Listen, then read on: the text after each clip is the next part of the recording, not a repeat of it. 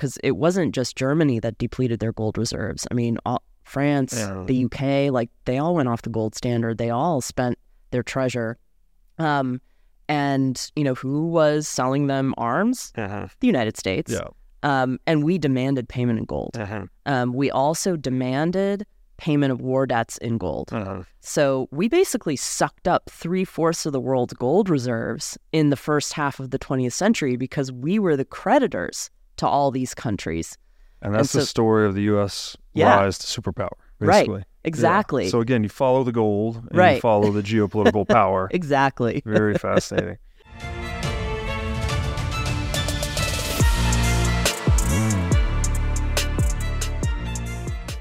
Hey, everybody, welcome to the What is Money Show. I am thrilled to have you here joining me on my mission to help shine light on the corruption of money. Now, if this is your first time listening to the What is Money Show, I strongly recommend that you go back to episodes 1 through 9 first, which lays a lot of the groundwork for many of the concepts that we explore on the show. These first nine episodes are my series with Michael Saylor, and thousands of people have told me that this is the best podcast series they've ever heard, hands down, and that it was instrumental to their understanding of money and Bitcoin. So, if you're looking to start uh, a deep dive into the nature of money, I don't think there's any place better that you can start other than episode one of this show.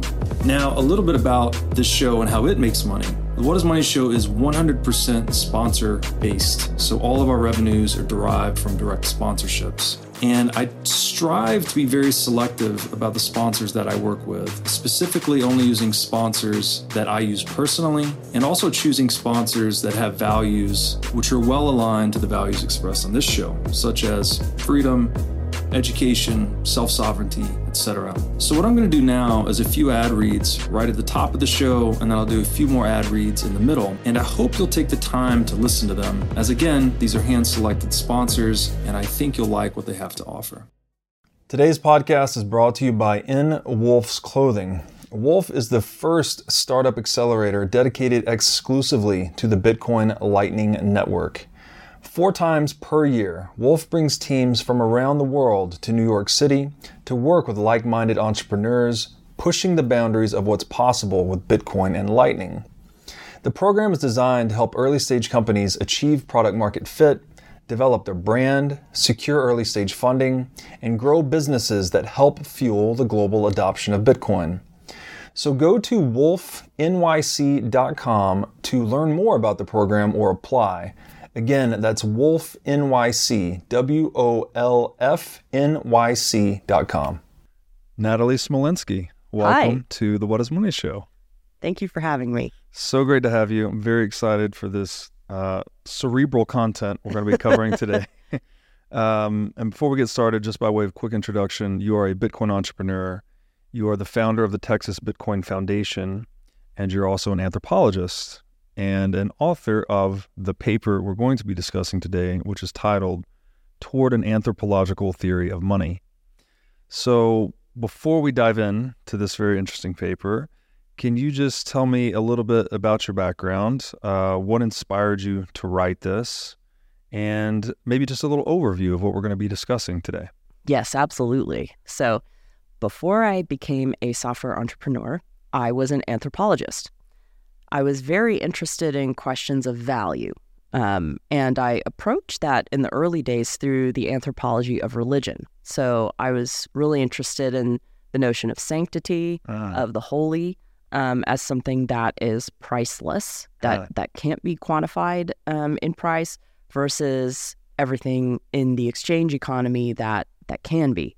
Um, and so Bitcoin has proven to be this wonderful social experiment in what value is and how Nice. it's created in real time. Hmm. It's fascinating. Um, and then the the religious piece, I think later on Szabo will talk about this, but religion played some role in minimizing trust among people, right? So that we could Mhm, increase social cooperation. And I think there are some parallels there with money in a way, Mhm. right? That it allows us to enhance social cooperation. Yes, absolutely. Yeah, we'll we'll talk about social institutions here in a moment, but Ah, that is the purpose of a social institution is to facilitate cooperation between people. Interesting. So, this started this paper, I think. Yeah. You said you were keying off on a Twitter debate between David Graeber and Nick Szabo. Yes. Uh, David Graeber is, I think he's written several books, but the one of one that is most famous of his is Debt: The First Five Thousand Years. Uh, Nick Szabo is a prolific writer as well. Uh, the Unenumerated blog, I think, is is his. He's Yeah. written a lot on the history and evolution of money as well. And they got into a little spat on Twitter in 2018 Yeah. um, what was and I guess as you say in this paper, you're trying to develop a dialogue between these two opposing viewpoints. Yeah. So what was that debate about, and what is this paper uh, going toward to try and bring the dialogue between the two points? Yeah. Um, so, in the first decade or so of Bitcoin's existence, one of the big debates within um, not just the Bitcoin community, but the broader crypto community was what is money? Is it a store of value? Is it a medium of exchange? Is it a unit of account? And people really develop these entrenched kind of tribal points of view about this. Mm. So this this debate was kicked off initially when uh, a journalist, Michael Casey, tweeted um, that uh, he quote tweeted Vitalik uh, Buterin um, saying, you know, all you crypto gold bugs need to listen to Vitalik because money was um, a medium of exchange long before it was a store of value. And Nick Szabo responded to that being like, well, if you actually look at the historical and ethnographic evidence, there's ample documentation of money being used as a store of value long before you know we had anything like, uh, let's say, a currency. Someone asked him, um, "So, what do you think of Graeber's theory of money as debt?" Um, and Szabo's response was that Graeber was operating from a very narrow definition of money, um, which caught Graeber's attention. And uh, he was like, "Really?" Um, so blah blah blah, and it they kind of went back and forth, and a number of people jumped in. Um, and at the end of the day, like I was, you know, following this debate in real time.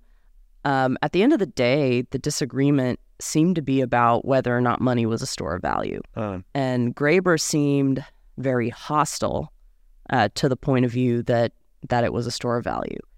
Um, so I decided to read his work closely um, to understand how he's approaching value.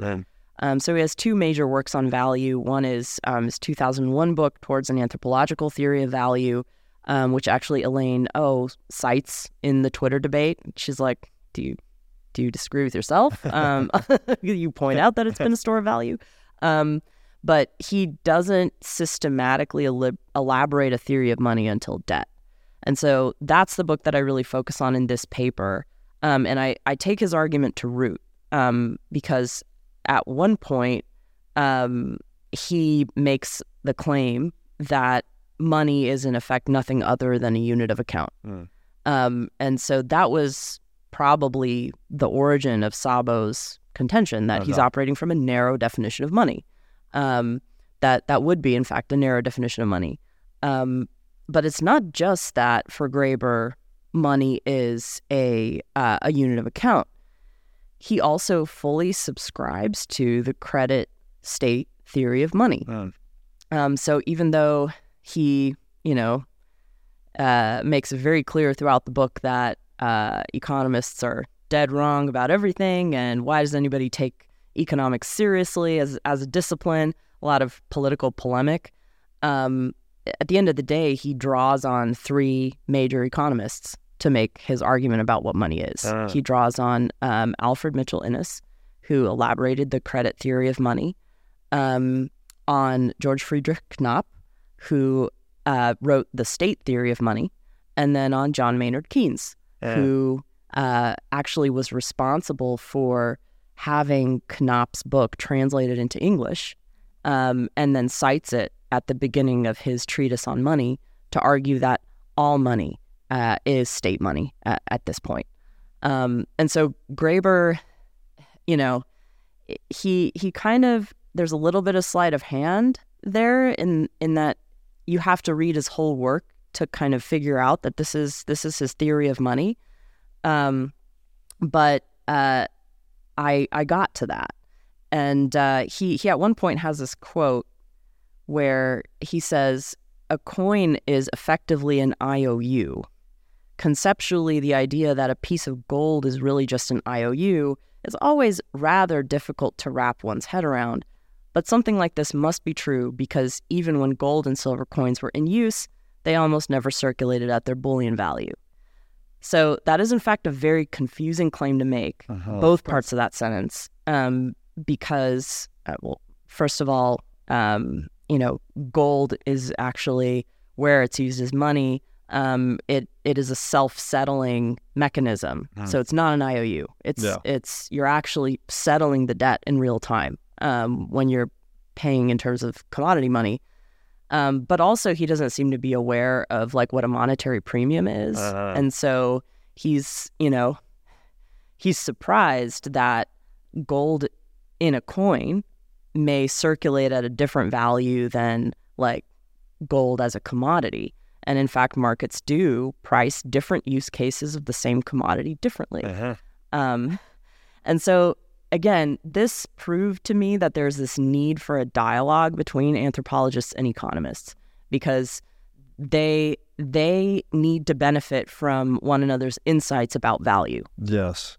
Yeah. So on the bridging together economists and anthropologists, and I think offline you you said someone said that I think it was an anthropologist that said economics might even be the anti-anthropology, something to that effect. Yes. So um, Marshall Sahlins, who is arguably the most uh, influential anthropologist of the 20th century, past century. He, he passed away recently. Um, he wrote uh, a few years ago in in a paper uh, economics is the anti anthropology. Huh. And Sahlins was actually Graeber's mentor, ah. um, dissertation advisor, and longtime intellectual collaborator. So they co-authored books together. Uh-huh. Like they were, they were both in deep dialogue, um, and they both share the point of view that you know economists are basically just apologists for capitalism, which they both consider evil. Uh. Um, and so like the discipline is pure ideology that you know there's no reason to study economics because its assumptions about humankind are so deeply flawed that it doesn't actually produce knowledge for us. Yeah. um, that obviously is not the case from from my point of view. Um, there are ideological economists just like there are ideological anthropologists. Mm-hmm. they just take different they have different methodological approaches to the study of value and I think both need to be synthesized. Yeah, and are they picking on Keynesian economists in particular? Are they picking on Austrian economists? Because it, it doesn't sound like they specified. So no. on the issue of value itself, yeah, I think an Austrian economist would say all action is an expression of value. Right. Right. Whereas I'm not so sure what a Keynesian definition of value would be. Although it is broadly accepted that value is subjective among mm-hmm. all economists today. So, who were they referring to in that in that instance? you know? That's a fabulous question. Um, mostly, it's what they call neoclassical economics. Okay. So, um, you know, kind of one among many schools, as you point out, of economic thought. Um, neoclassical economics is often uh, caricatured as kind of this uh, almost like practice of toy model building uh where you know everything can be formally modeled um, and you know so it's easy to pick on because these models generally aren't predictive of anything. Uh-huh. um, and in fact many keynesian economists or um, economists in other schools draw on the neoclassical tradition.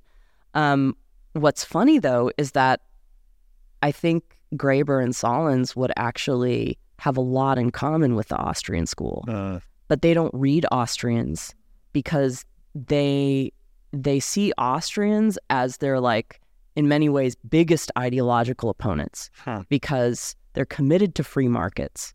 They're committed to a liberty oriented description of human action. Uh-huh. Whereas anthropologists tend to not be. And so it's it's really crazy because like Graeber will he'll come straight out and say there is no such thing as a free market. All markets are created by the state. They're all created by governments in the process of issuing money to wage war. And so he's an anarchist, but he calls for the abolition of the state in order to abolish the market. Um, so it's like, like Graeber's actual theory of value is an action theory of value. Like this is in his 2001 book. Um, it's an action-oriented theory of value Yeah. but they hate markets um, and what they consider to be the ideology of markets so much that they won't even read Mises or um, Hayek or Menger, for Right. example. Like they caricature their positions, whereas they'll they'll deign to read Keynesians or um, neoclassical economists like Samuelson, Yeah. for example. That's so interesting. So just because of the it counters their ideology, they just refuse to Right. read their work, and then they end up talking past Each or other. Or Szabo and Graeber. Right. At least to some extent, Graeber talking past Szabo's points because he doesn't understand his points, which. Zabo admits later in the Twitter debate he doesn't understand his so much either. Yeah. Yeah, what you would think people would have the humility to just say, "Look, maybe I don't know. Right. I haven't read this stuff." yeah. um, yeah. But clearly, there's a lot of ego at play in these debates. So, Yeah. if we look at Graeber's book and his theory of money, let's say, in, the, in his book Debt, the First 5,000 Years, I believe offline you said he views money as a creature of law, hmm and law is social consensus. Right. So, is he asserting that social consensus itself is only established by the state and that the state then establishes money to establish markets? So, it's a top down theory of money? Yeah. Um, so, you know, from Graeber's point of view, m- money, true money, is issued by a state. Um, and so we don't actually see money enter into human history until we see coinage. Uh huh. Um, and, and that is one theory of money. Like other anthropologists, like Keith Hart, for example, Uh have basically said money is coinage. huh. Um, now, the problem with that is, you know, then there's this slippage between um, the law defining what is legal tender, you know, what counts as settlement of debts or obligations within a jurisdiction, and the coin itself, which um, often has bullion uh, in it or some commodity that is intrinsically valuable. Uh-huh. Um, so, you know, Keith Hart tried to square the circle and said, you know, money needs both. It has to be issued by a state, but it also has to be valued by the market, Uh, which isn't really a, a coherent theory. It's it's kind of trying to be two things at once without having an account of either. Um, Graeber um, comes straight out and says commodities have no intrinsic value. Gold has no intrinsic value, uh-huh. um, which is prima facie just incorrect. Uh-huh. I mean, that's just not true. Uh-huh. So um, these things, like, well, what does intrinsic value mean? Well, use value. Uh-huh. Um, gold is beautiful. Um, it doesn't tarnish. Um, it's uh, used for adornment. It's also used in various technologies. Um, so it, it does absolutely have concrete use value. And isn't, isn't that Yeah. proven when it has a anything that has a price in the market has Right. use value by definition almost? Right. It's people are bidding to obtain the thing, therefore it has a price. hmm If they're bidding to obtain the thing, then doesn't that im- imply or prove even that it has use value? Right. Um, exactly. I, I would agree. I mean, if like if you just put fiat banknotes on the market, they, you know, someone might be willing to pay something for them for like novelty or Yeah. aesthetic value or something, but but minimal. Uh-huh. Um, it, it's almost completely devoid of use value. Uh, Um, and so when we talk about uh, fiat money, um, we're actually talking about um, all of the value Uh-huh. being um, residing in the credit worthiness of the issuing authority, which is the state. right. So back to Graeber then, if he's saying that money is a creature of the law, law is social consensus, how does he deal with interstate payments. So if you know Yeah. two countries go to war, one loses, the winner requires that the loser pay them reparations. Let's say in gold. Mm-hmm. How does he deal with that? Is that not money in that case? Right. Yeah. So uh, again, there's a kind of contradiction in in some of Graeber's work because he he comes straight out and says commodity money is used under conditions of low trust, um, specifically in times of war. Um, so why did axial age states start minting coins? Well, primarily to pay the first armies, um, the first standing armies in their quests for imperial expansion. These, you know, soldiers are not risking their lives out of the goodness of their hearts, and they're certainly not extending, you know, infinite credit to the state to say like, "Hey, we trust you. You're gonna take care of us."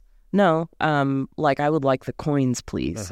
Um, so, um, so yeah, so he acknowledges, you know, commodity money are, uh, is used uh, in these circumstances, but the, he'll then go on to say even that commodity is debt, is a Mhm. form of debt, um, which this is where we disagree. Like, I, I think this historical and ethnographic evidence um, does not support the claim that uh, commodity money is debt.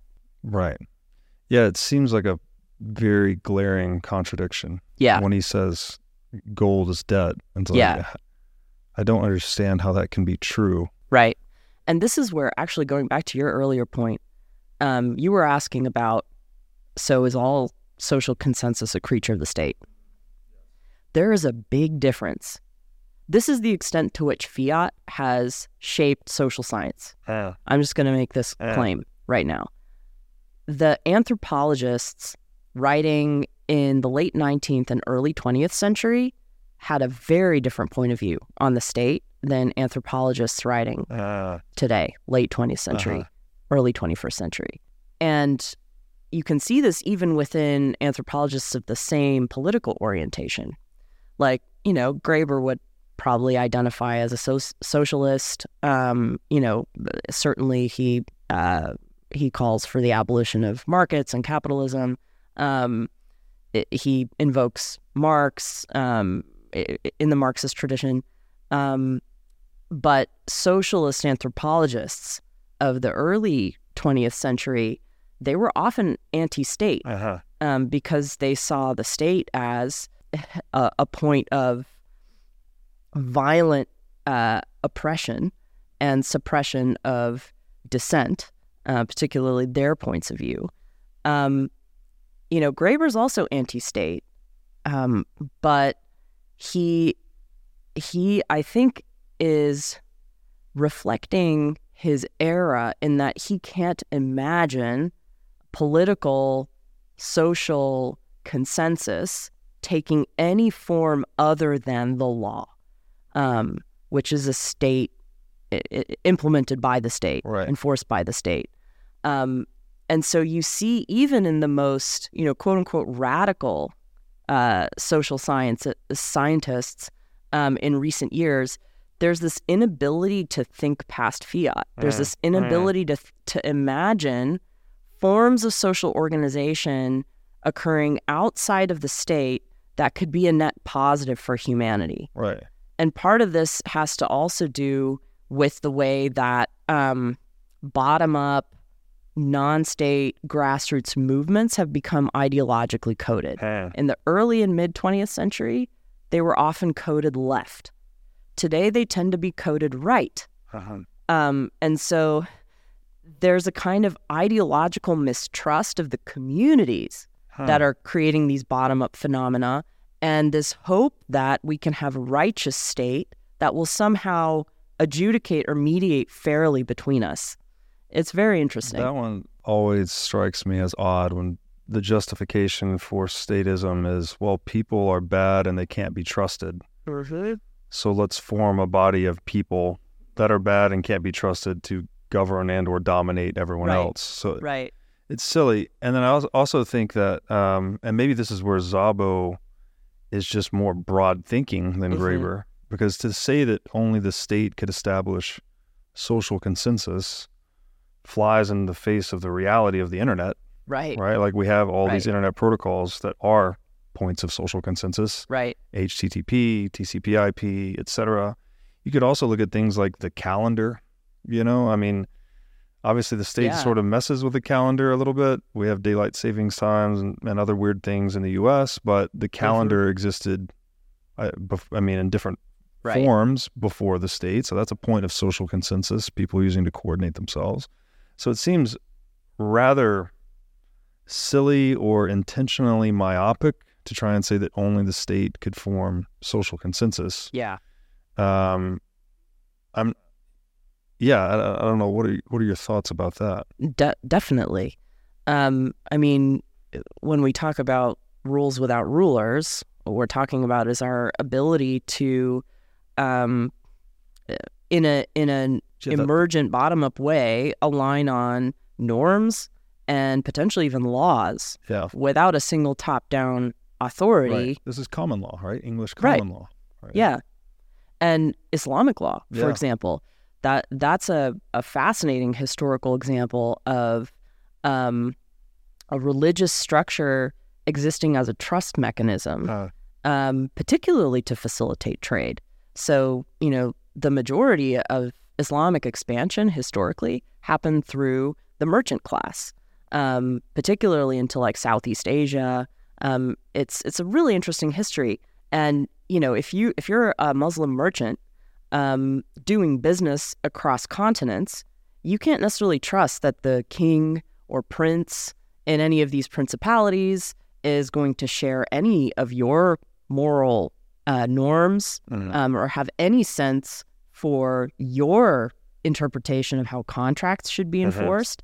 And so, in effect, the Islamic legal tradition, it's like multiple legal schools, but you could trust that wherever there's an Islamic court, your contracts are going to be enforced because they're they're using the same decentralized legal framework. right. Um, and so these social technologies, social institutions become ways that value is created and maintained over time without needing a state. That's great. So that segues nicely, I think, into the body of the paper. Mhm. Um, again, title of the paper is Toward an Anthropological Theory of Money. Mm-hmm. And you assert, I believe, that money is a social institution and a social technology. Yeah. So can we define those two terms and if there what are the differences between a social institution and a social technology? Yeah, there there is some overlap between what those terms mean. Um, I'm defining institutions following Douglass North, who is an economist, um, in what is known as the New Institutionalism. Um, so that's kind of the school of economic thought pioneered by uh, Ronald Coase. um, who was himself a brilliant economist. Um, so North defines institutions as the humanly devised constraints that structure political, economic, and social interaction. They consist of both informal constraints, sanctions, taboos, customs, traditions, and codes of conduct, and formal rules, constitutions, laws, and property rights. Uh, So these are all institutions, by which we basically just mean constraints. uh-huh. They're constraints on action, but they're also constraints on imagination. You know, um, they they define horizons of possibility, Uh-huh. Um, and they're enduring. They endure over time. It's hard to change institutions, Mhm. um, which is why you know disruptive innovation is often resisted. It's fought because people's commitments to the existing forms of institutions tend to be very strong. Mhm. And there's a reason for that. Institutions arise to solve specific problems. So, you know, the family is an institution, Uh-huh. um, marriage is an institution, um, uh, law is an institution, um, the contract is an institution. Money is also an institution. So then the question becomes what problem is money solving? Well, it is solving the problem of the double coincidence of wants, um, which is I want to trade with you, and I have a bunch of apples and you have a bunch of oranges. Um, you don't want any apples. So how how are we going to trade? Um, well, money becomes uh, a way to put an intermediate good between those two final goods um, so that we can intermediate exchange. So it facilitates exchange. That's the problem it solves. Yeah.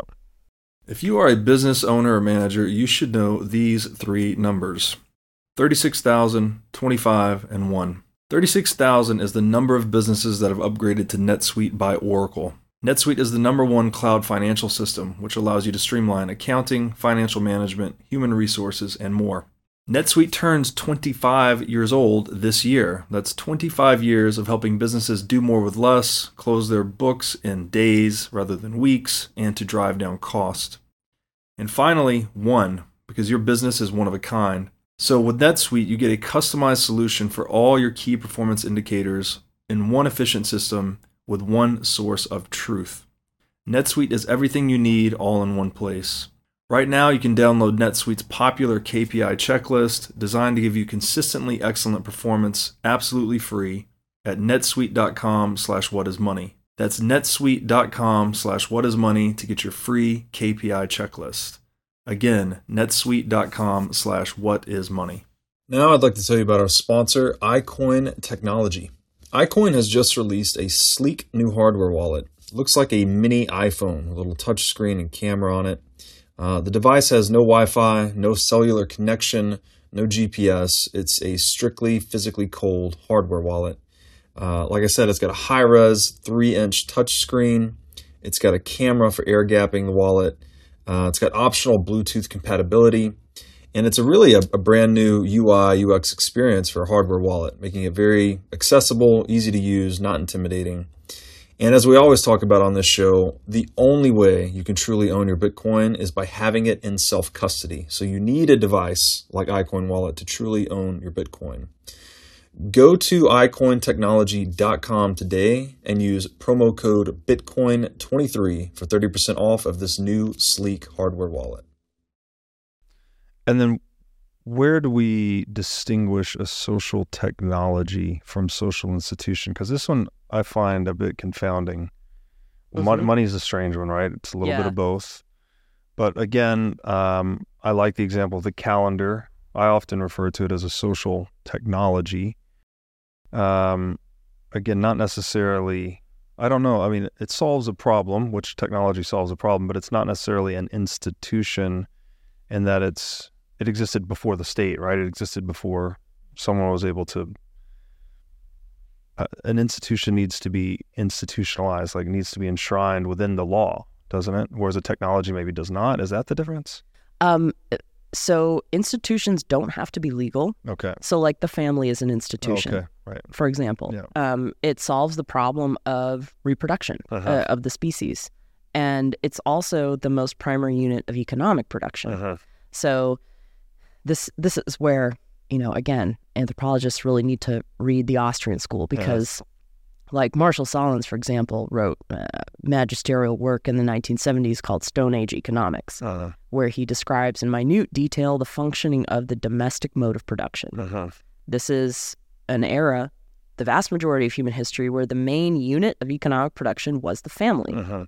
Um, it's not it's not necessarily that every household was self sufficient, but most households produced most of what they needed internally right. within the economy of the household.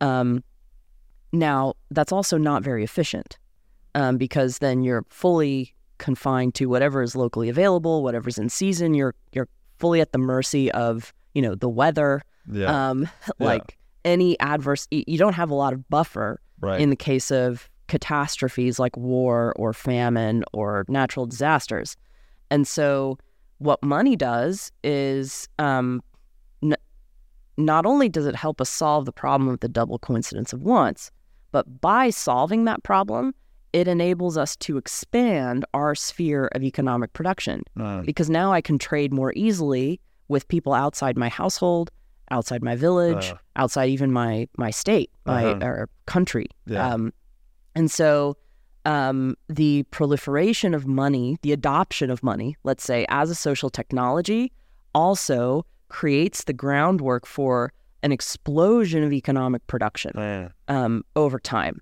And so that's what's interesting about social technologies.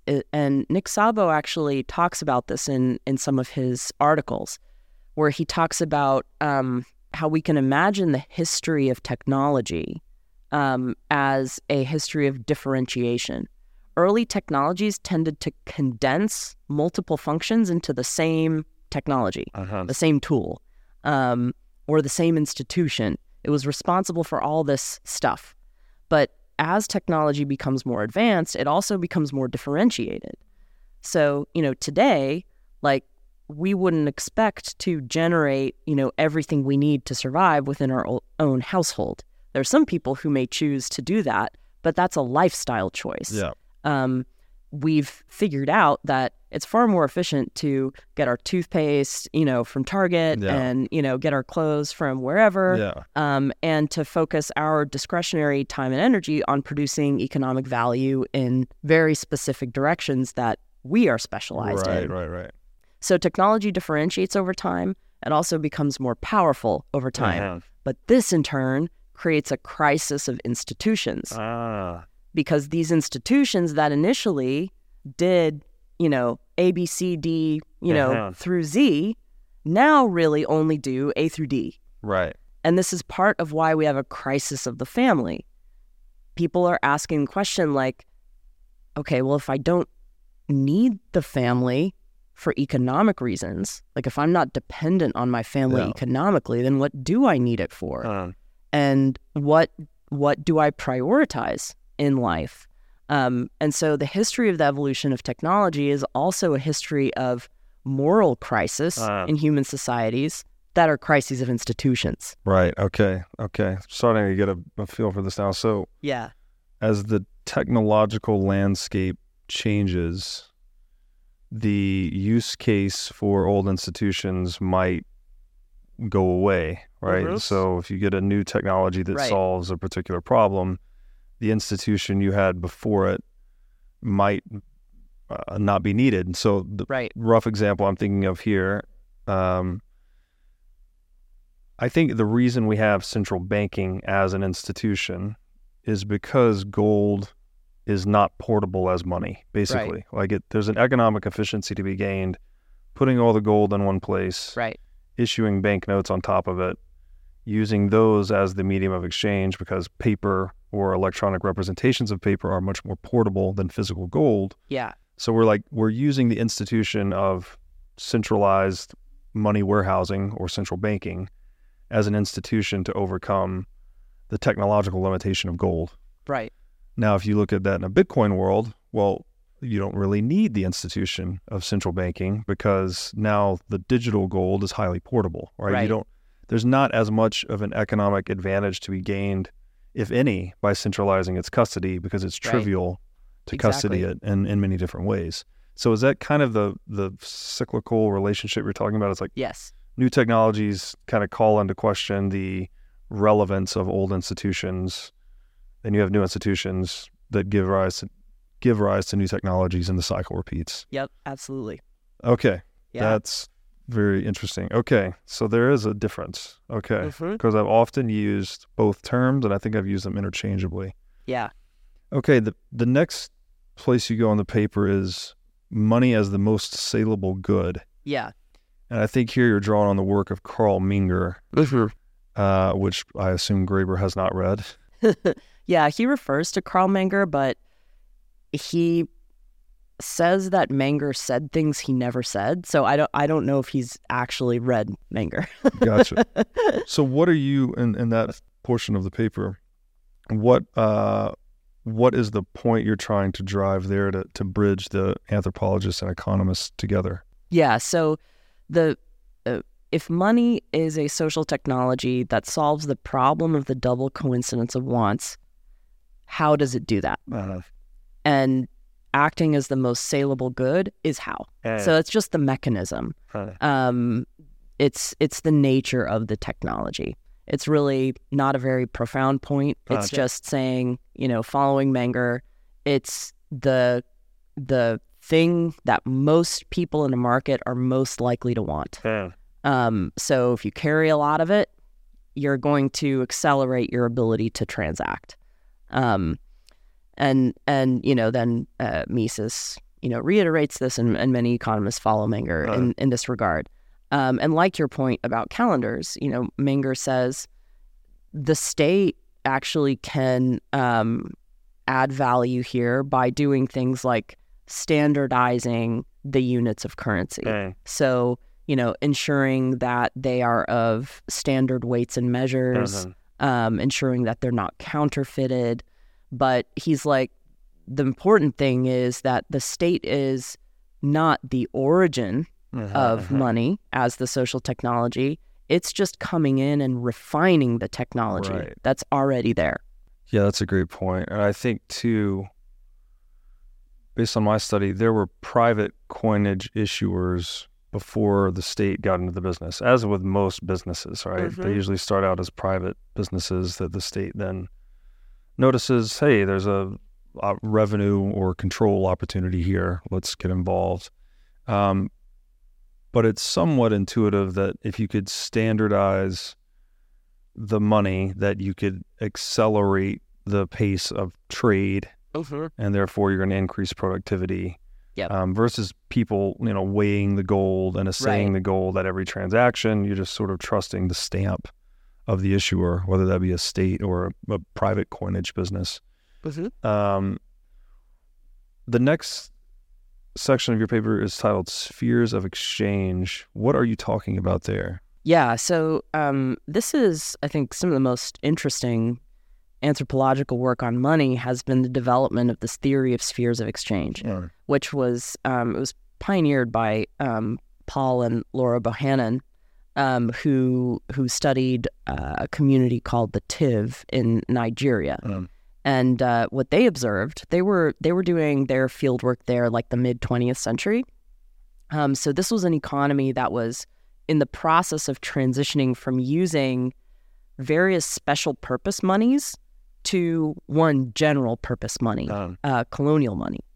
Um, and this created a moral crisis in their society because um, before they had separate spheres of exchange that used different forms of money.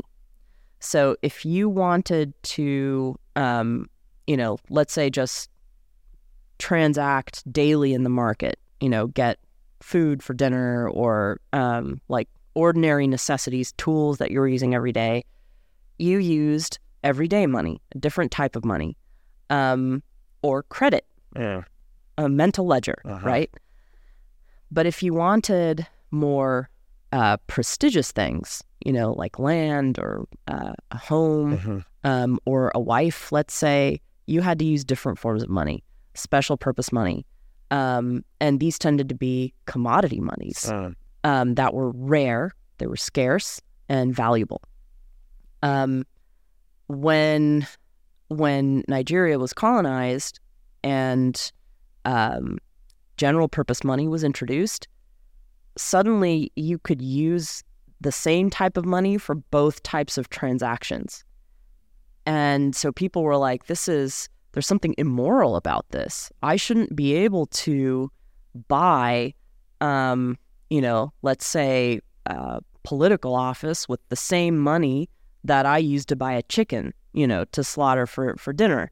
But now I can do both. And most troubling was um, that now I can use general purpose money to pay a bride price.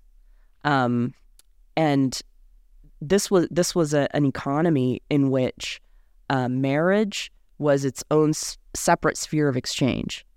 And the way it worked culturally was that um, the elder males of a family unit um, decided what who like which of their girls would go marry which young men in the community, and they would decide this through a trade with an with elders from a different family unit.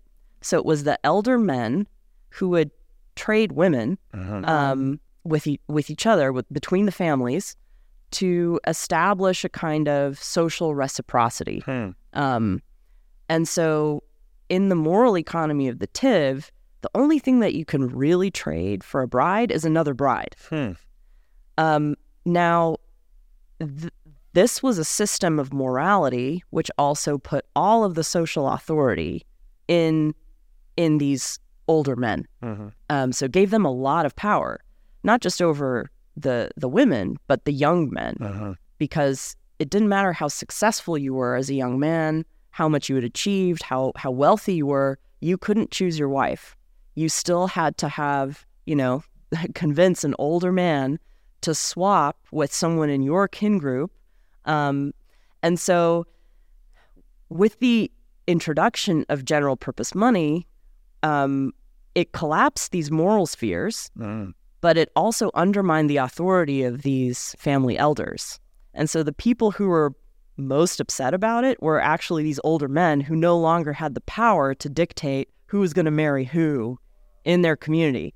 And so this is what George Simmel talks about where, when he talks about money as a socially liberating force Right. because you know if i'm if i'm a, a woman let's say fleeing an abusive marriage um, but i have money i can use that money to get to safety Right. and bootstrap you know a life whereas if if i am captive to the moral economy where i have to just be subordinate to these family authorities and i have n- nothing that i can change of value except perhaps my own body Uh-huh. i mean that that creates the conditions of slavery for people Yeah. and so it's always this double-edged sword you know the the the emancipation of some people is seen as just utter immorality by others Mm. Is that that what was coming up for me there? Back to the social institution discussion. Yeah. It's like the social institution component of money was disrupting the established social institution of this inter-tribe bride swapping. yes yes Is so is and that what whatever you call it the where the they called this the paterfamilias I think back in ancient Roman times. I don't know if you call this like a, a patriarchy or something Yeah. where the head guy is in charge. and- right So the patriarchy was the social institution basically, and then general purpose money was a social institution that collapsed it. yeah And then obviously the the patriarchs were pissed off. right right yeah yeah so there are always many social institutions in any society Yeah. um, and sometimes you have you have these new types of social institutions that come in and disrupt older ones. Wow. Yeah, That's so interesting. So it's Yeah. not just money disrupting other monies. right. So this is why money is a social institution, Right. Because it can disrupt things that are non-money social institutions. That's right. Fascinating.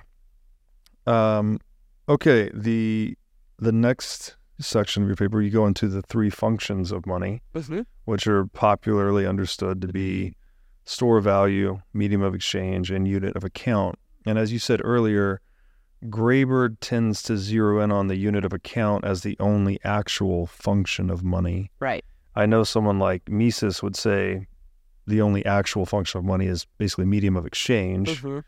Um, and then everything else is like you'd say store values like medium of exchange across time, medium of exchange is across space, and unit of accounts like medium of exchange across minds, right? Right. People are speaking the same language. Um, what in this section, what are you going into in, in relation to the functions of money? How are you connecting that to the rest of uh, the argument?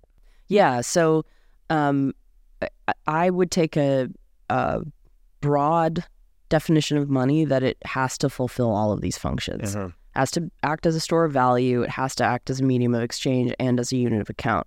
Um, I don't think it actually can act as any one of these Uh-huh. without also being the other. Yeah. Um, in order to become the most saleable good, uh, a money has to be seen as valuable. Uh-huh. Um, and economic actors have to be confident that that money is going to retain its value long enough into the future that it's worth it for them to Uh-huh. hold on to it Yeah. um, and use it again in the future. Um, so a, a money that is not seen as a store of value, um, you know, very quickly no longer becomes money. You Can't move value if it can't store value. Right. Yeah. Exactly. Yeah. And and this is why, you know, some of Keynes's comments are so revealing. Like, you know, he he has uh, a comment. Uh, I can't remember in what context this was at the moment, but he's like, I don't understand why anybody uses money as a store of value. like, why would you do that? that's not what money's for. Uh-huh. Like you want to store value, buy land. you know, buy buy some hard assets. Like don't use money. Well, I mean, that was his philosophy of money. yeah. Um, but I, I, you know, I think that's a disastrous philosophy of, course, money. yeah, I hear the Austrians screaming in my ear. It's like it's uncertainty, dummy. Right, Like if right. you don't know what's going to happen in the future, the more uncertain things are, the more options you want, Right. and money is basically pure optionality. So that's Yep. why you would save in money. Exactly. Um, so it has to store value. Um, it it has to also help m- measure value. Uh huh. Now, what do we mean by measuring value? There's a, there's a lot of debate about this. Uh-huh. Nick Szabo, I think, writes about this very very cogently. Um, he writes that the measurement of value is one of the most intractable problems of civilization. Um, and you know, these uh, the ways that we've solved this problem um, are you know have given rise to the discipline of accounting. Um, you know, even even things like taxation, Uh-huh. corporate finance. They they wouldn't be possible without having some unit in which to demarcate the measurement of value. Uh-huh. Um, and you know, so uh, if we imagine an economy that's entirely credit based with with no unit of exchange, with no form of money, Uh-huh. you know, and I do a favor Mhm. for you, um, how how are you going to pay me back? Right. Like, what does that even mean? right. how do you quantify the do we- value yeah. of the favor? Yeah. Um, and so, because value is so hard to measure, this gives rise to misunderstandings, grudges, you know, in extreme situations like vendettas or blood feuds, Yeah. because, you know, people are trying to get their value. Um, and if if there isn't a unit of account, that value is very hard to measure. Uh, So money has to store value. It has to be a measure of value. And then once it does those two things, it's it's a medium of exchange. Right, like it pretty course. much automatically also is that. yeah. Yeah. Yeah. That makes sense. Yeah. Uh, and I don't know if Szabo uses th- that language or not, but one small semantic point that a lot of Austrians, because I've I've tweeted about this before, right? Like money is a tool for measuring value, and they're like, oh no, value is subjective; it cannot Mhm. be measured. Yes. What you're actually doing is appraising value. right. So there's a, a semantic thing there that, Exactly. which I actually agree with. Yeah. You can't technically measure it, yeah. but we do need some way to appraise it. You can even say that's what the price is, really, Yes. right? It's an appraisal of the value of a thing. That's a really important point. Thank you. Thank you for um, pointing that out. This is yeah. Uh, this is Mises' point. Yeah. Um, he makes this at length. You know, any attempt to create like an objective measurement of value is a fool's errand. Right. And, he uses the example of the economist who came up with the the concept of the util. Yes, yes, yes, yes, yes, yes. Exactly how many Yes. utils for that? Yes, Like he's like, yes. that's not what money is. yeah, And he's absolutely right. Price is not an objective metric of utility. uh-huh. Um, it's just telling us, as Mises says, at what point um, the value of the money you're parting with as the buyer Mhm. is less than the value of the thing you're acquiring for that money. right. The point at which that flip happens is the point at which you make purchase. Yes. And the collective information from all people making that decision is what determines price. The price exactly, which Yeah. is the last, the last trade between a consensual buyer and seller. It flipped at that point, Yep. so it's like it's a historical look back, Yeah. but it's changing all the time, so it's very relevant for future planning and whatnot. yeah. Yeah. Um, okay, now I think this is a very important point. We go, you go into credit versus commodity money, which Yep. is the crux, perhaps, of the disagreement. Maybe not the crux, but a crux of the disagreement between Yeah. Graeber and Szabo. Um, what is credit money? What is commodity money? And how are they different? Yeah. So, um, credit money versus commodity money, the only difference is the standard underpinning the value of that currency. Um, In the case of credit money, the underlying standard is the real assets or the hard assets of the ultimate debtor. uh-huh. Um, so credit money always has an issuer. There's always someone whose debt is being monetized. Which is the borrower. Um, yes, Yeah, exactly, yeah. the borrower. Mhm. So in the case of um, state issued credit money, that ultimate debtor or ultimate borrower is the state. Uh-huh. Uh-huh. Now, states tend to like credit monies, borrowers tend to like credit monies Uh-huh. because there's a certain amount of elasticity in the amount of trust that the users of that money have for, you know, just how many hard assets the Uh-huh. borrower has to redeem that debt. So it's, you know, when when people are using credit money, they're they're not like verifying the collateral Uh-huh. holdings Right, right, of right, that ultimate debtor. They're It's just kind of trusting that like It's like a reputation credit rating thing. right, Yeah. like he's good for it, Yeah. right? You know, the the push comes to shove. um, so there's there's latitude there, which allows them to print more money. yes. um, and the the users of that money in the short term can benefit because the, there's a lot more money in the market that they can transact with. So it increases the velocity of transacting. It can spur economic growth. Yeah. This is the whole Keynesian, Yes. you know, Right. uh, promise. Um, problem is, you know, that uh, the ledger uh, of credit money is elastic, but it's not infinitely elastic. So there comes a point at which the users of credit money realize that the debtor isn't actually good for it, Uh, and that's the moment the value collapses. Um, and so we can we can have a slow collapse, which is you know inflation, uh, and then we can have rapid collapse, which is hyperinflation. gotcha. Um, now, money, commodity money, uh, has the commodity itself as the underlying standard. Uh-huh. So you can issue, you know, you can issue credit money and then you can issue IOUs on top of credit money and IOUs on top of those IOUs. So you can continue to monetize it in that way. You can do the same thing with commodity money. The question is just what is it that's at, at the end of that chain of IOUs? In the case of credit, we're coming for the debtor's hard assets. Uh-huh. Um, in the case of nation states, that tends to be GDP. This is why debt to GDP ratio is so important. Um, in the case of commodity money, we're we're coming for the commodity. We're Right. coming for the gold. We're coming for the silver. We're coming for the Bitcoin. Yeah. Whatever it is. Yeah, when you say GDP, that one strikes me as interesting because then we're saying the state in using credit money, the at the end of that chain of IOUs, as you described it, is the labor of the population. Exactly. And the state doesn't own that, I wouldn't say, but they're using it as collateral Yes. effectively to engage in this system of credit money. Right. So there there just seems like a moral hazard built into that almost. Absolutely. Um, and and we can see this um, in the history of the United States in, in the 20th century. It used to be illegal for foreign governments and foreign entities to invest in um, U.S. companies, like to buy equities of U.S. companies.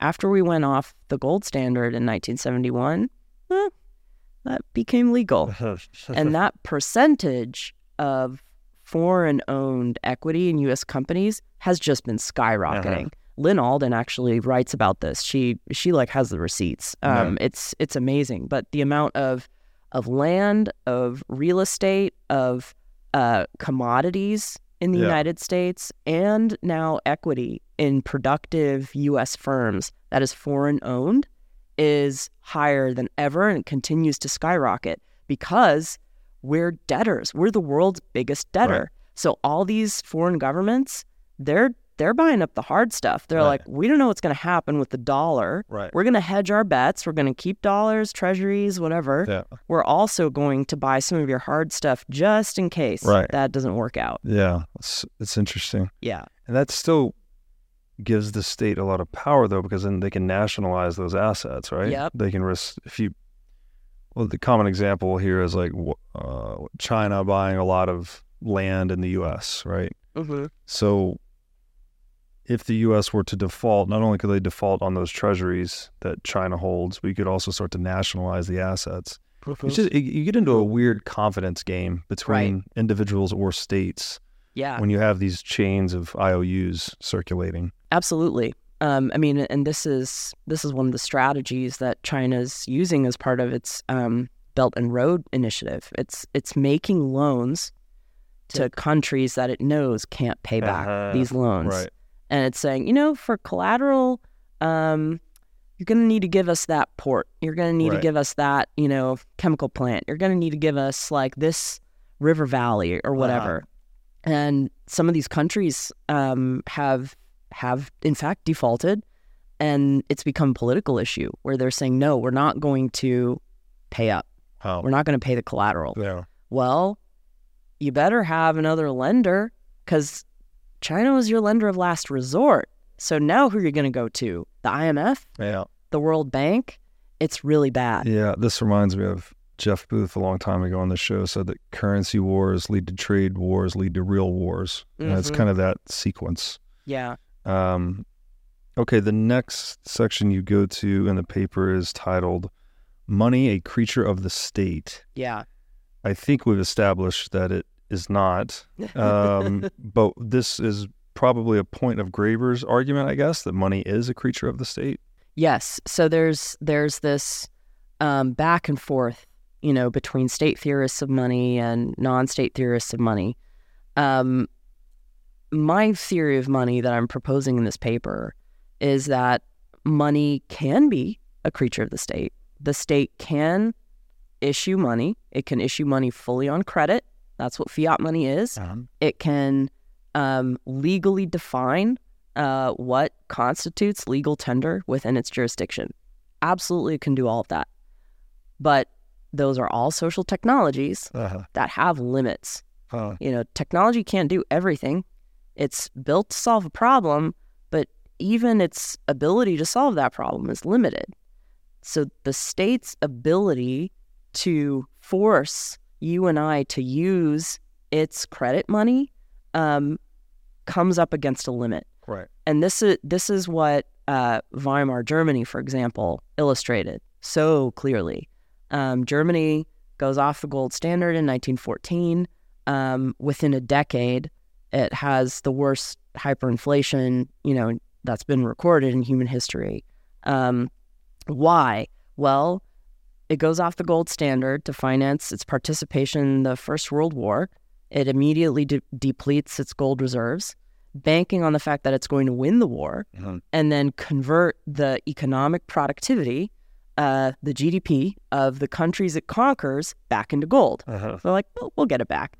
Well, turns out they lose the war, um, and they become in the position that they thought they were going to put other countries in. So the Allied nations impose a debt burden on GD- on uh, Germany that so far outstrips its productive capacity, the GDP of the country, that its currency, um, which is not which is backed by that GDP, is seen as worthless. So Germany then starts just printing more and more and more of it to pay pay down its foreign debts and also to pay its people, its Uh-huh. workers, Right. um, including its its agricultural workers, its farmers. Um, and there comes a point uh, at which farmers refuse to accept Reichsmarks um, in exchange for their labor.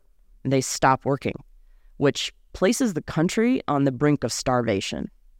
Um, and so, very quickly, you know, within a, f- a few months, the central bank reinstitutes a gold standard. You know, uh, new reissues, creates a new currency, uh, backs it sort of kind of Uh-huh. with gold to the extent that it can.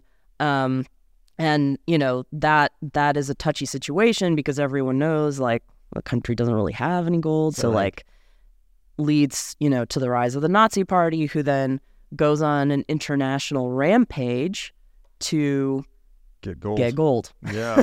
wow. Um, so it's it's it's a very clear historical illustration of both what the state can do Uh-huh. and what it can't do. Um, so there is state money. There is also non-state money. Yes. And just like Graeber says, in conditions of high trust, credit money's fine. Yeah. You know, if you if you have confidence in the state, high trust in the state, state issued money will work for many, many different use cases. yeah. But the moment you don't trust the state or the moment the rule of law collapses, people turn to other forms of money. Right. That I think that's such an excellent illustration Yeah. of the problem, right? Yeah. It's not only do you have, well, you have the problem of gold's confiscatability to begin with, right? It's like, okay, we'll spend all our gold betting on the Nazi war machine that it will win World War One, and then we'll get all of our gold back, right, through seizure, basically conquering other countries. That doesn't work out. You Yeah. go into the horrors of hyperinflation, Yeah. right? It, it literally rips society apart to the point where you've destroyed all of the trust fabric, and you have to go back to a gold standard to get things to even operate. And then I think it also illustrates this deeper point, and it, it's a weird one that the shape of gold flows internationally, like it corresponds closely to the shifting geopolitical order, right? It's like Mhm. whoever has the gold Right. kind of makes the rules. And so when the gold flows out of Germany, they go on a rampage to try to get it back. Um, there's also the the stories too of as the the German Blitzkrieg was progressing across Europe, um, people in like Britain and France they started shipping their gold to the U.S. Mm. So in case they got conquered, they didn't want to get plundered, yeah, yeah. and so eventually the U.S. has all the gold. right, yeah, Once we have a, a lot of it, then we come into World War. This is later in World War II, obviously after the rise of Hitler. Well, we've got the gold. We come in and win World War II, Yeah. which is pretty much we just put an end to the war that had been raging in Europe, declare ourselves victorious. Then we hold the Bretton Woods Conference and say the dollar's pegged to gold. All your Right. currencies are pegged to us. yeah, We'll ship you greenbacks. You ship us goods and services. right. Like it's like gold is it's driving the sovereignty of nations in a Yep. way. Absolutely. No, uh, Mike, Michael uh, Hudson, a historian, has uh, a really, uh, really good account of this in his book Super Imperialism, um, which tells the story of the United States becoming, in effect, Europe's creditor um, after the First World War. Because it wasn't just Germany that depleted their gold reserves. I mean, all, France, Yeah. the UK, like they all went off the gold standard. They all spent their treasure. Um, and you know who was selling them arms? The United States. Yeah. Um, and we demanded payment in gold. Um, we also demanded payment of war debts in gold. Uh-huh. So we basically sucked up three fourths of the world's gold reserves in the first half of the 20th century because we were the creditors to all these countries. And that's the so- story of the U.S. Yeah. rise to superpower, Right. basically. Yeah. Exactly. So again, you follow the gold and you Right. follow the geopolitical power. exactly. Very fascinating. One of my highest health priorities is keeping my brain in top shape. To take care of my brain power, I do many things, such as striving to read, write, exercise, and meditate daily. One of the latest tools in my brain power toolkit is MindLab Pro. MindLab Pro is a nootropic supplement that is scientifically proven to enhance your brain power.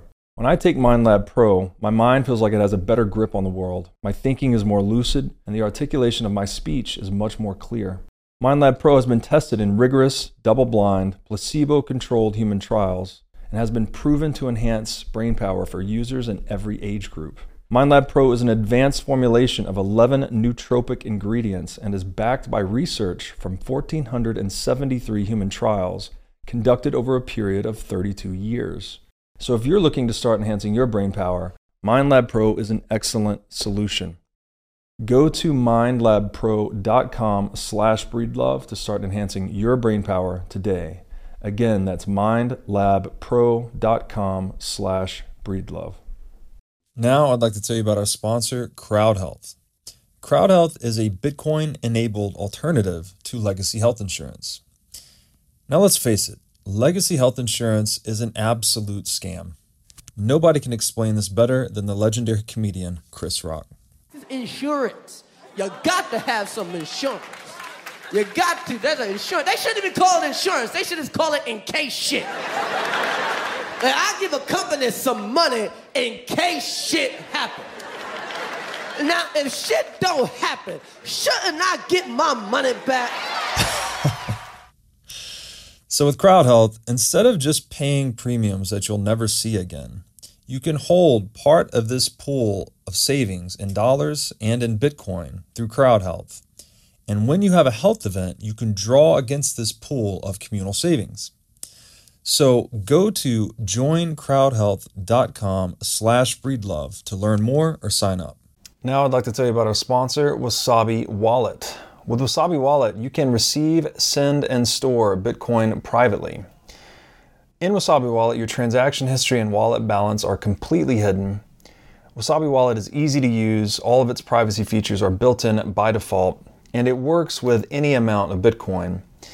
Wasabi users can make CoinJoin transactions together with BTC Pay server users or Trezor Suite users. For BTC Pay server users, they can make payments directly inside of a CoinJoin, and for Trezor Suite users, you can make CoinJoins directly on a hardware wallet. These features result in fee savings and security improvements for both sets of users. So go to wasabiwallet.io today to download the state of the art Bitcoin privacy wallet.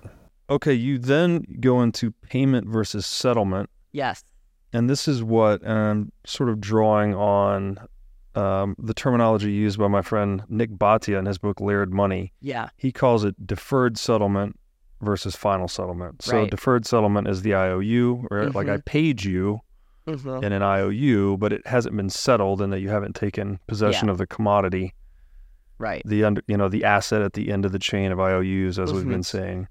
Delivery of that asset or commodity at the end of that chain is the final settlement of the debt, right? The debt is extinguished. Right. So, wh- what do you go to? And you described it as two different social processes. Yeah. Um, so, how, how do you tie payment versus settlement into this? The argument in the paper. Yeah. So um, sometimes in some uh, economic and anthropological literature, money is referred to as a means of payment. Um, now, payment is then usually taken to mean or defined as the process by which debts are settled. Mm-hmm. What I'm suggesting in, in this paper is that payment and settlement are two different social processes. So, the process of payment involves me tendering payment. Um, I'm a debtor, I owe a debt, I tender payment to my creditor. Settlement is the process by which the creditor accepts that payment as a sufficient or satisfactory fulfillment Uh, of my obligation uh-huh, and erases the debt uh-huh, from the social ledger. uh-huh. Now, um, usually, um, there are social conventions, norms, or laws around um, defining certain aspects of settlement.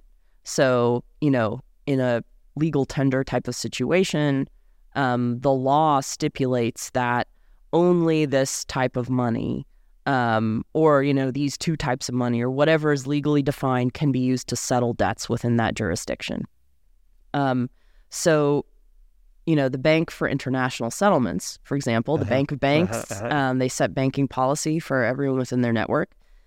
They define final settlement as the irrevocable and unconditional tra- transfer of an asset or financial instrument or the discharge of an obligation by the financial market infrastructure or its participants in accordance with the terms of the underlying contract.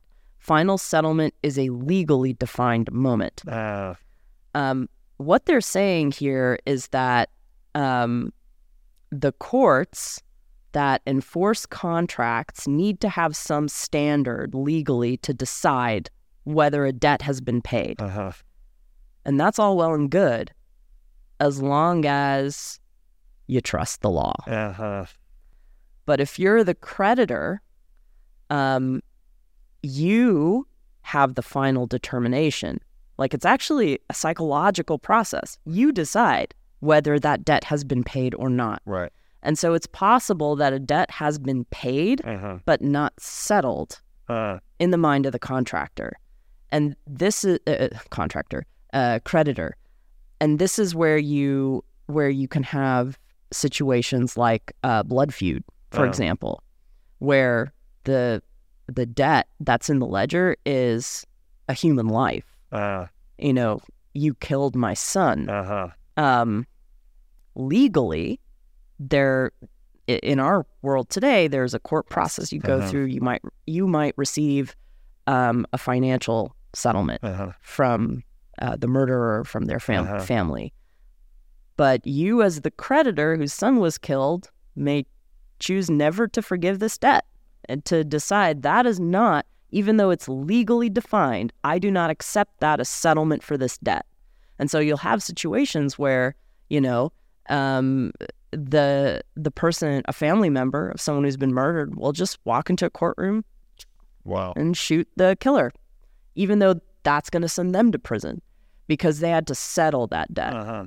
Um, and so when we talk about the rule of law, often what we're talking about is the community or some community bringing a greater violence to bear on the creditor, Huh. the creditors in that community to force them to accept final settlement when they otherwise would not be inclined to, to do that. Wow.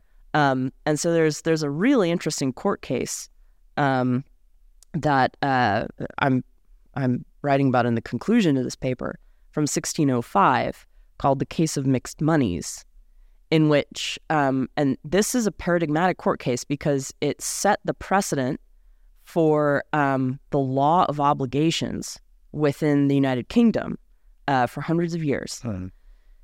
it, it was a situation in which um, a a creditor um, had a contract, a, a merchant had a contract with um, with someone to um, for a hundred pounds worth of uh, commodities, um, and if that hundred pounds was not paid by a certain date, then that um, that person, that debtor, would owe them 200 pounds. Uh, Um, now, between the time that they concluded their contract and the debtor repaid that 100 pounds, the government of the United Kingdom had debased the currency. uh, There was a rebellion in Ireland that they needed to put down, Uh-huh. that they had to pay for, and they wanted to create less valuable money so that the rebels couldn't use that money to buy more weapons and supplies um, externally. uh-huh. So literally, the crown intervened and said, "We're debasing the currency." And so the hundred pounds that the debtor paid back Uh-huh. was worth a lot less than the hundred pounds the creditor had advanced him, and he took him to court. Um, the court ended up siding with the debtor because they said their reasoning was, in the eyes of the law, Uh-huh. the law can only say 100 pounds equals 100 pounds. The law can't make determinations about how much money is worth Right. because inflation, deflation, these are not legal processes. Right. They occur outside of the law. yeah. Yeah. Value is subjective. so Value right. is subjective. Yeah. So the legal process of final settlement is legal. Mm. It's a very narrow process. But the real and- process is psychological. Right. That's interesting. And so, to the extent that we're in a relatively stable environment of value, a relatively fair rule of law where most people sort of accept the legitimacy of the courts and that, yeah, there's like unfair stuff that happens, but net, net, things are like generally fair Yeah. and okay. That's political legitimacy. The moment people stop accepting that, that's when legal settlement breaks down. Um, that's so fascinating. Yeah, it ca- it's back to the whole high trust, low trust environment thing, right? In, Yeah. a, in a high trust environment, maybe the credit money is enough, right. but if you know trust is collapsing, society is collapsing, the guy probably would have written that contract for for gold, right, instead Right. of pounds or whatever it was written on. Right. Um, yeah, it's really interesting to think about. So, uh, especially it being psychological, because Yeah. like for me, I don't. If I'm going to take delivery of dollars, let's say in a contract, I probably wouldn't consider it finally settled until I turn those dollars into Bitcoin. Mm, So I know I'm not going to get debased. right. Otherwise, I feel like I'm. The payment carries the liability of central bank counterfeiting in a way that you can't remove. So That's right. very fascinating that there's a, a legal final settlement, a psychological final settlement. Never thought of that before. Yeah. Um, speaking of legal, you then later, and I, maybe this is in the conclusion that you're writing, you distinguish between legal money versus emergent money, and how these, how credit and commodity money fit within this framework. Um, could you speak to that? What is legal money versus emergent money? Yeah. So this is this is kind of my summary of our entire conversation, you know, of the argument of the paper. There are really four kinds of money. um, in two broad categories. Really making this a lot more simple. Yeah. um, there's legal money and emergent money. Yeah. Legal money is just top it's top down money. Yeah. So whether it's decreed by a state or by the law in a Uh-huh. stateless community, Uh-huh. um, legal money is whatever the law defines as money. Uh-huh. Um, and that can be credit. So like fiat is an example of legal credit money. Uh-huh. Um, it can also be commodity. Yeah. Um, we've had state issued commodity monies. Um, so that's one category of money. Um, second category is emergent money. That's the bottom up stuff.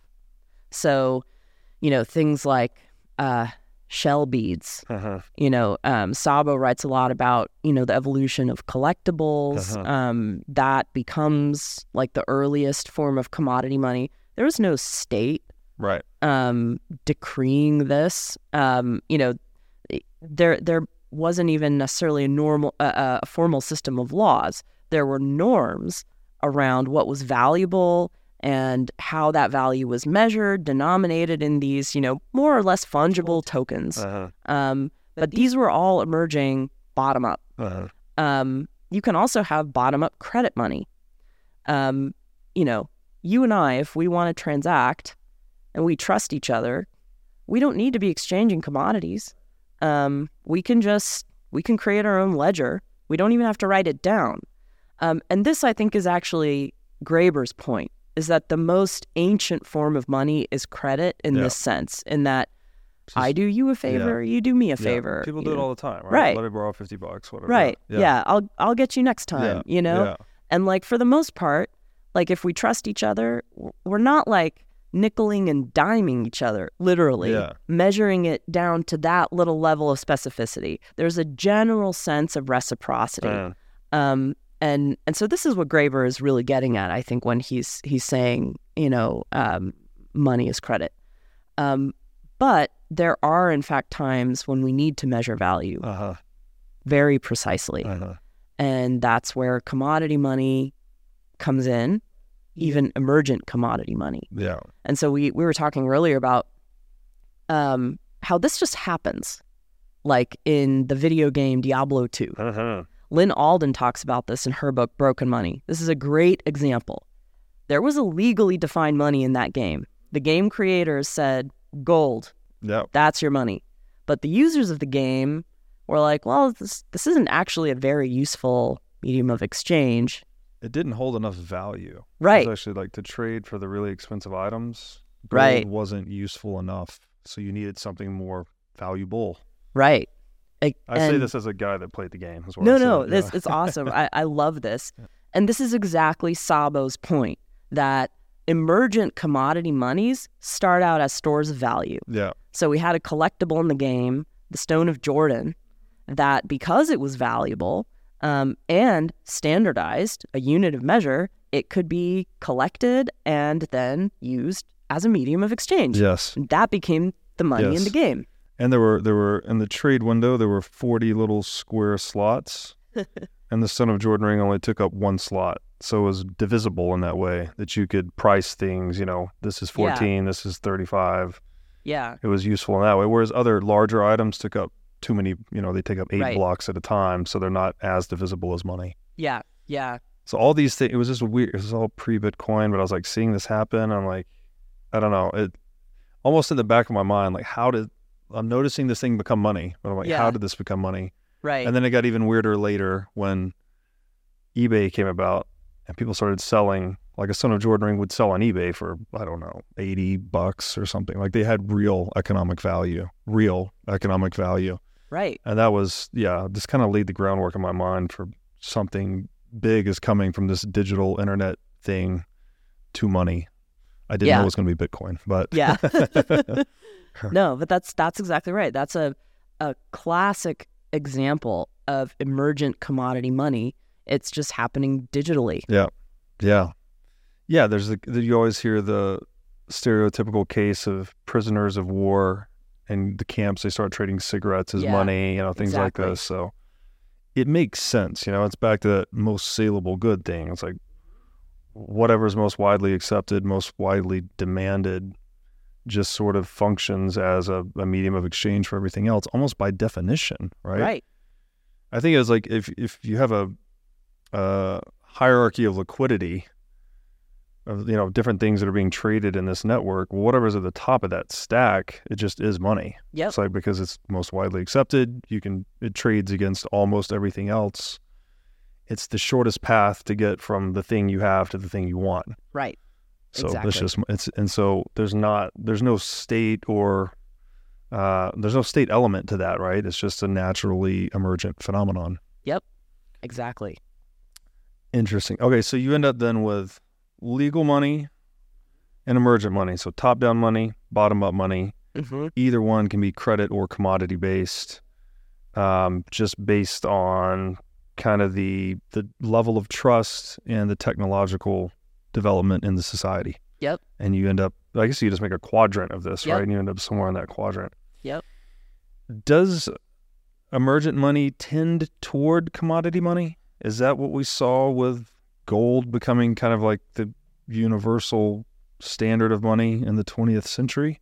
Um, it's it's two different use cases. So emergent money can be credit or commodity.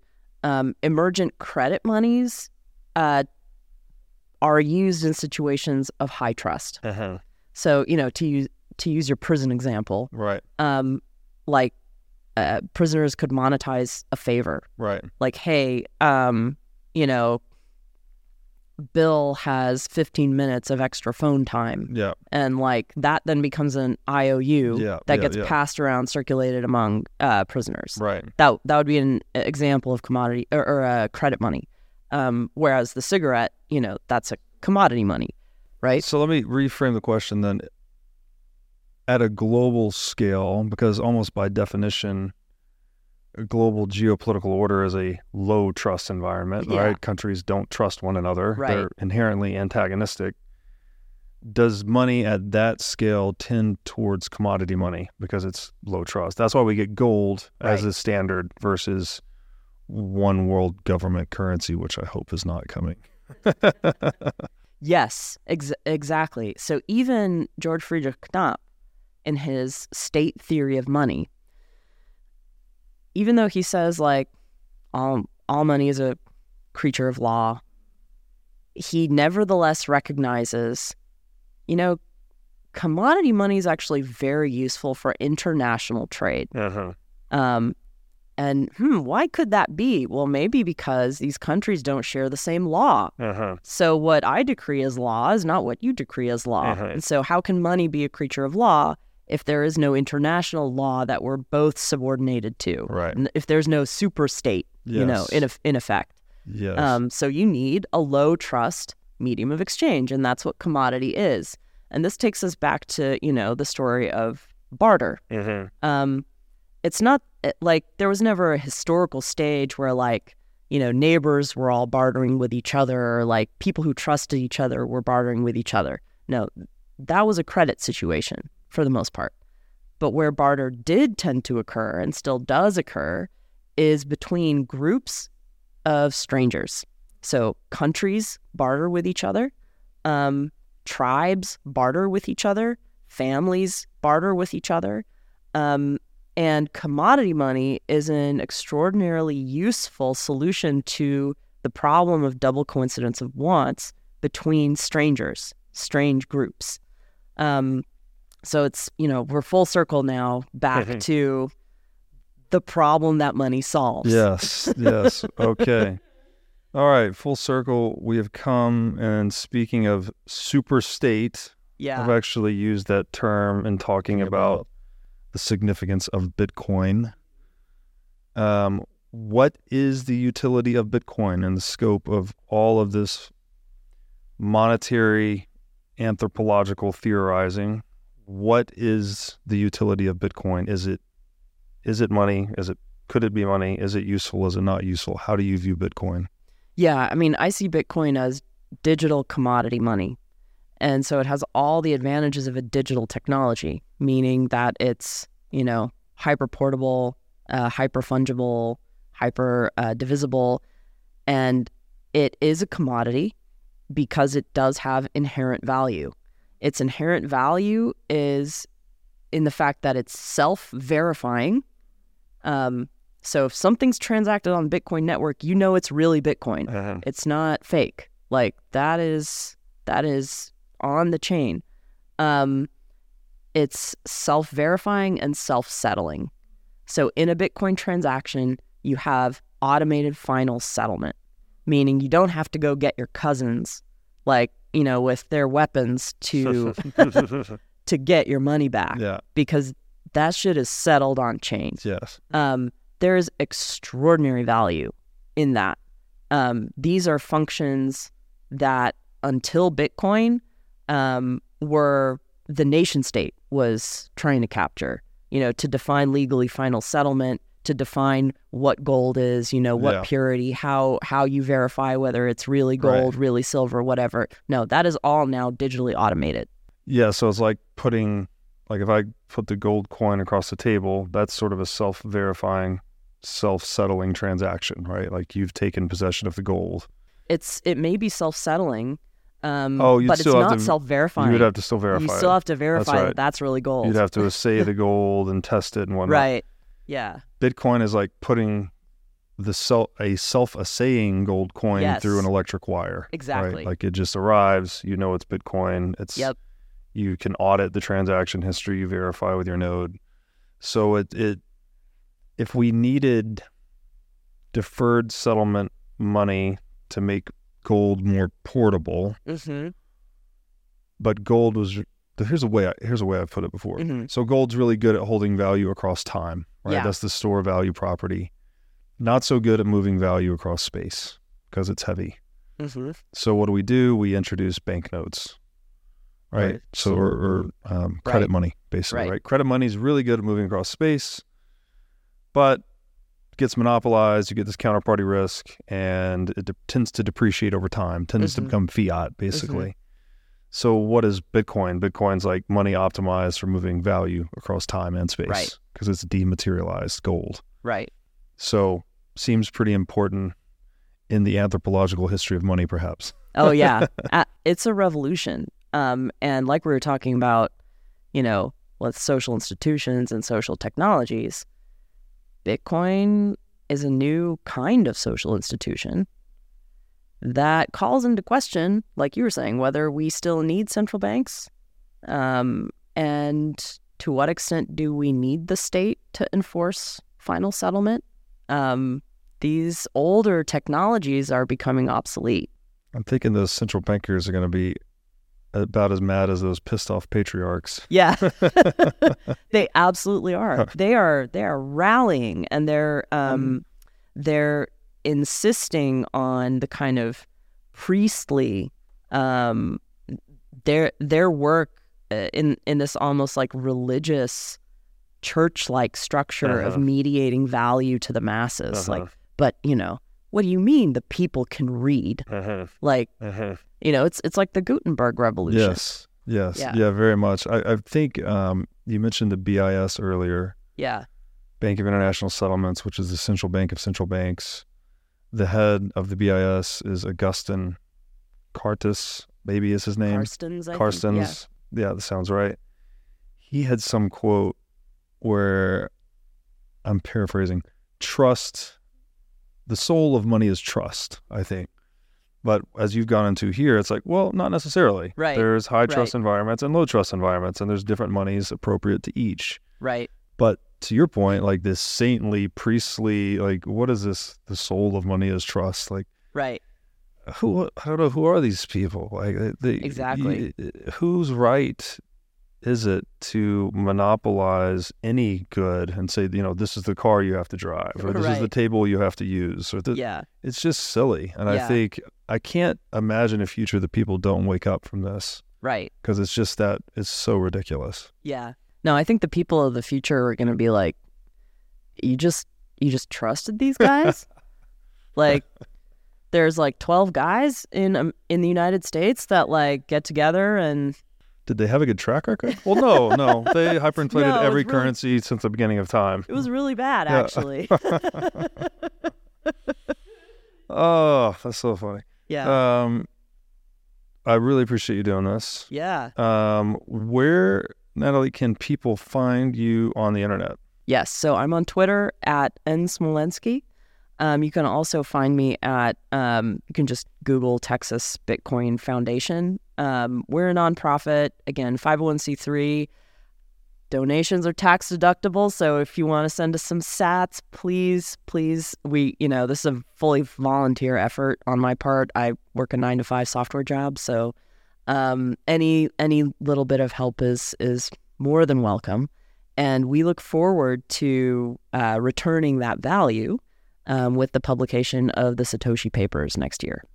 Beautiful. That's uh, wonderful stuff. When will this be published? This is going to be in the Satoshi Papers. Oh, this will be in the Satoshi Yep. Papers. Okay. Yep. All right. We will link to all of that in the show notes. Natalie, thank you so much for doing this. My great pleasure.